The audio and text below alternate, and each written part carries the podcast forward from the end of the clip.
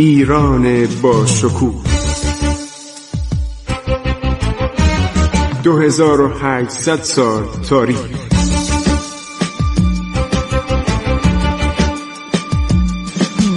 عبور از تاریخ.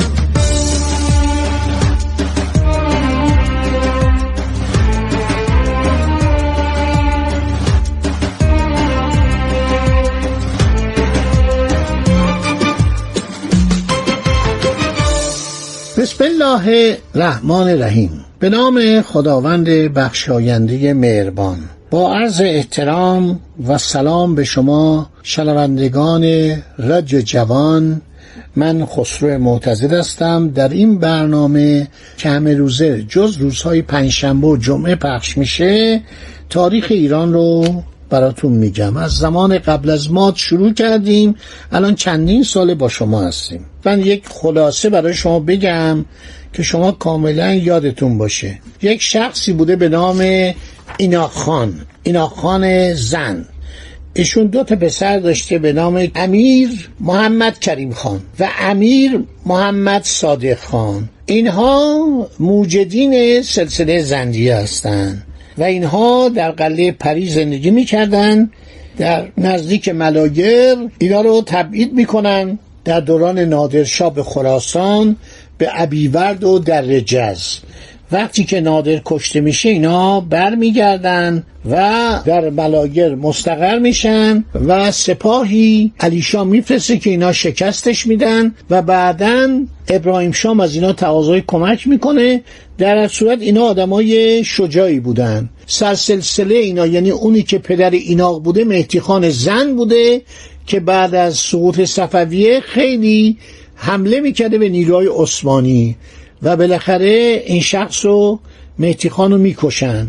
با 400 نفر و باقی قبیله رو میفرستن به ابیورد این خلاصه این ماجراست. و بعد گفتیم که یه حکومت سگانه در سال 1165 یعنی پنج سال بعد از نادر تصویب میشه تأسیس میشه به تصویب این قوانین می‌رسه که کارهای جنگی و نظامی با کریم خان زن بوده کارای اداره مملکت نیابت سلطنت با علی مردان خان بختیاری بوده و کارهای حکرانی و استانداری اصفهان با ابوالفتح خان.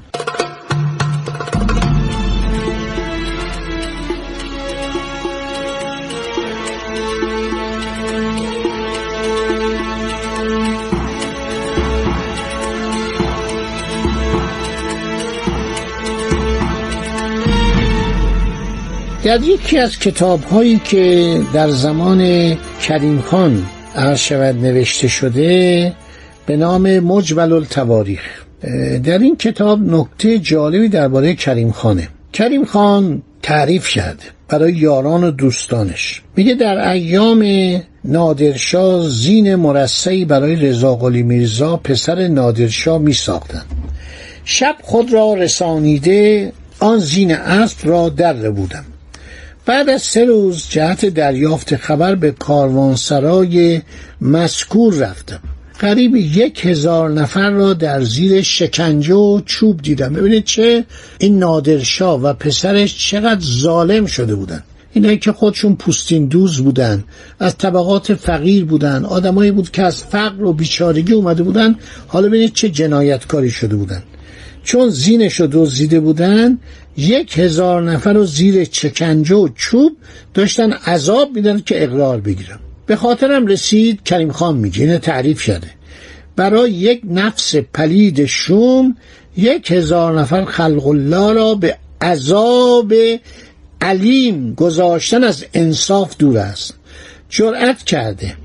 آن زین اسب جواهر نشان قیمتی را آورده از پشت دیوار کاروانسرا بالا رفته زین را در میان کاروانسرا انداخته و خود فرار کردم. سه روز بعد که میرم اونجا میگه رفتم دیدم در هر حجره ذکر جوانمردی دزدی که زین اسب را ربوده بود ارشاد بر سر زبان هاست. فرق خانوادگی کریم خان یکی از علل روشن نبودن تاریخ تولدونه اینه کی میگه؟ شادروان دکتر پرویز رجبی. خب اینم نقد کرده از جای مختلف نقد کرده. مردم دولتمند و باسواد حتی تا این اواخر. یعنی در اواخر قاجاریه که شناسنامه به اصطلاح معمول نبود. شما که در زمان وسوع دوله قرار شد سجل بدن به مردم. و اینا رو در کلانتری. دوازده تا کمیسری یا کلانتری ما در تهران داشتیم. مردم می‌رفتن اونجا یک سری می نوشتن اون کلانترها اسمشون رو ثبت می‌کردن. نام خانوادگی در زمان وسوق الدوله در ایران کم کم شروع شد ولی مردم زیاد جدی نمی گرفتن خیلی هم بد بود. این شناسنامه رو وسوق الدوله درست کرد. آنتون مشاورینی داشت که آقا شناسنامه باید باشه. در ایران باید شناسنامه مردم داشته باشن ولی کسی جدی نمی‌گیره.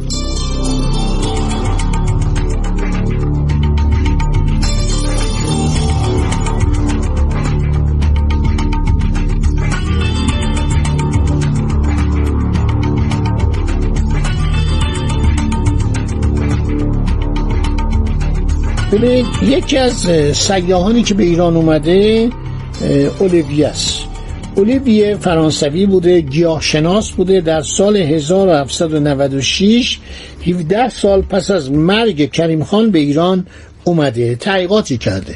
این معمول سیاسی بوده یعنی دوران جمهوری فرانسه بود. بعد از اون دوران قتل و جنایات و کشتار و آزار مردم دوران کنوانسیون. یه دوره شروع میشه به نام دوره دایرکتوار یعنی دوره هیئت مدیره. هیئت مدیره فرانسه رو اداره می‌کردن. ناپل اون هم جزو افسران اینها بود. اینا می‌خواستن یه تحقیقاتی درباره هندوستان بکنن درباره ایران بکنن درباره عثمانی بکنن. اولیویه و برونیه رو به ایران فرستادن که اینا زمان آقا محمد شاه قاجار اومدن با حاج میرزا ابراهیم خان کلانتر شیرازی که صدر اعظم و اعتماد و دوله شده بود ملاقات کردند و کتابشون هم خیلی جالبه. کتاب مفصلی نوشتن نمونه هایی از گیاهان ایران رو بردن نمونه هایی از حیوانات ایران رو بردن. کتاب چهار جلدی نوشتن. و اینا معمول سیاسی هم بودن. و اینا در ترجیش چون هوا گرم بود در دولت در ترجیش به اینا خونه داد خیلی تعریف کردن. من کتابشون رو خوندم خیلی جالبه. هرچند که آقای برونیر میگه کریم خان هنگام مرگ هفتاد و سه سال داشته. ویلیام فرانکلین مسافر انگلیسی که در سال 1786 در ایران بوده نوشته کریم خان در 80 سالگی مرده. میگه مردم شیراز اینو برام تعریف کردن. مردم شیراز به علتی که خیلی کریم خان رو دوست داشتن سن تقریبی او رو میشناختن. دکتر رجبی خدا بیامرز میگه که نظر فرانکلین درستتر باید باشه تا هفتاد و سه سال. سر جان مالکوم اونم مطالبی نوشته درباره سن کریم خان. ما می‌تونیم تولد کریم خان رو 1699 میلادی بنامیم و بدانیم. یعنی 1699 چه زمانیه؟ تقریبا 23 سال قبل از سقوط صفویه. این 80 ساله بوده. پدر کریم خان ایناق نام داشته گفتم براتون. امویش بوداق. اینا صاحب مقام و درجه بودن ولی خان نبودن. درجه و منصب ارتشی هم نداشتن. و کریم خان پس از اینکه از خراسان به کمازان برمیگرده قبیلش بهش عنوان خانی میدن. و معمولا آدم وقتی شجاعتی می‌کرد کار بزرگی می‌کرد قبیله میومدن یه عنوان بهش می‌دادن. کریم خان مانند برادرش صادق خان بی سواد بود. پس اینا دوتا بودن. محمد کریم خان و محمد صادق خان. حالا بعدا یه امیر و یه خانم به اینا اضافه کردن.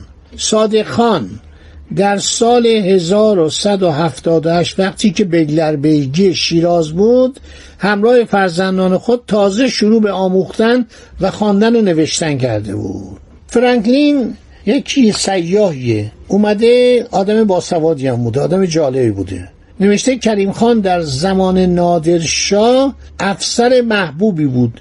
هنگام قتل نادر در صفحات جنوب ایران مشغول خدمت بوده. نه این دروغه.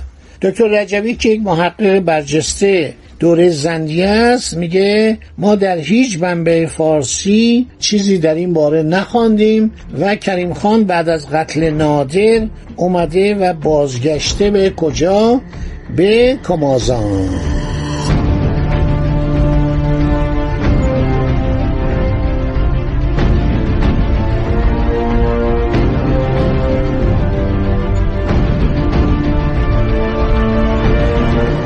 خب هر شود که حالا یه سری می‌زنیم به کتاب جناب آقای سرجان مالکم ببینیم ایشون چی نوشته. هر شود ایشون هم درباره جوانی کریم خان زند خیلی نوشته وقایر نوشته و میگه که پیش از این ذکری از آبا و اجداد وی نشده بود. میگه کریم خان هر شود که نسبتی شایان نداشت. در اردوی نادر نیز منصب و امارتی نداشت. اما شامت داشت غیرت داشت فضایل اخلاقی داشت از همگنان امتیازی تمام داشت. کریم خان در جلفا مقام داشت. یعنی جاش اونجا بود در حفظ مال و سیانت آبرو و رایت خاطر اهالی اونجا خیلی کوشش می‌کرد. مردم هم دوستش داشتن و تمام بهش اعتقاد پیدا کردن. تا همینجا رو داشته باشید تا برنامه بعدی که انشالله براتون دنباله این ماجراها رو تعریف کنم. دوران خیلی جالبیه. دوران آغاز آرامش ایرانه. یعنی دوره کریم خان دوره خوشی و شادی و دوره عرض شود که رفاه مردم ایرانه. خیلی مرد خوبی بوده. همین که ایرانی ها دوستش دارن. خدا نگهدار شما با.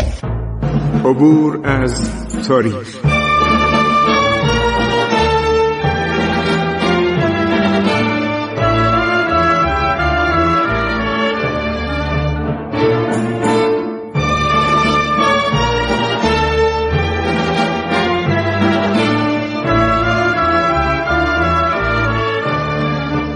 ایران با شکوه.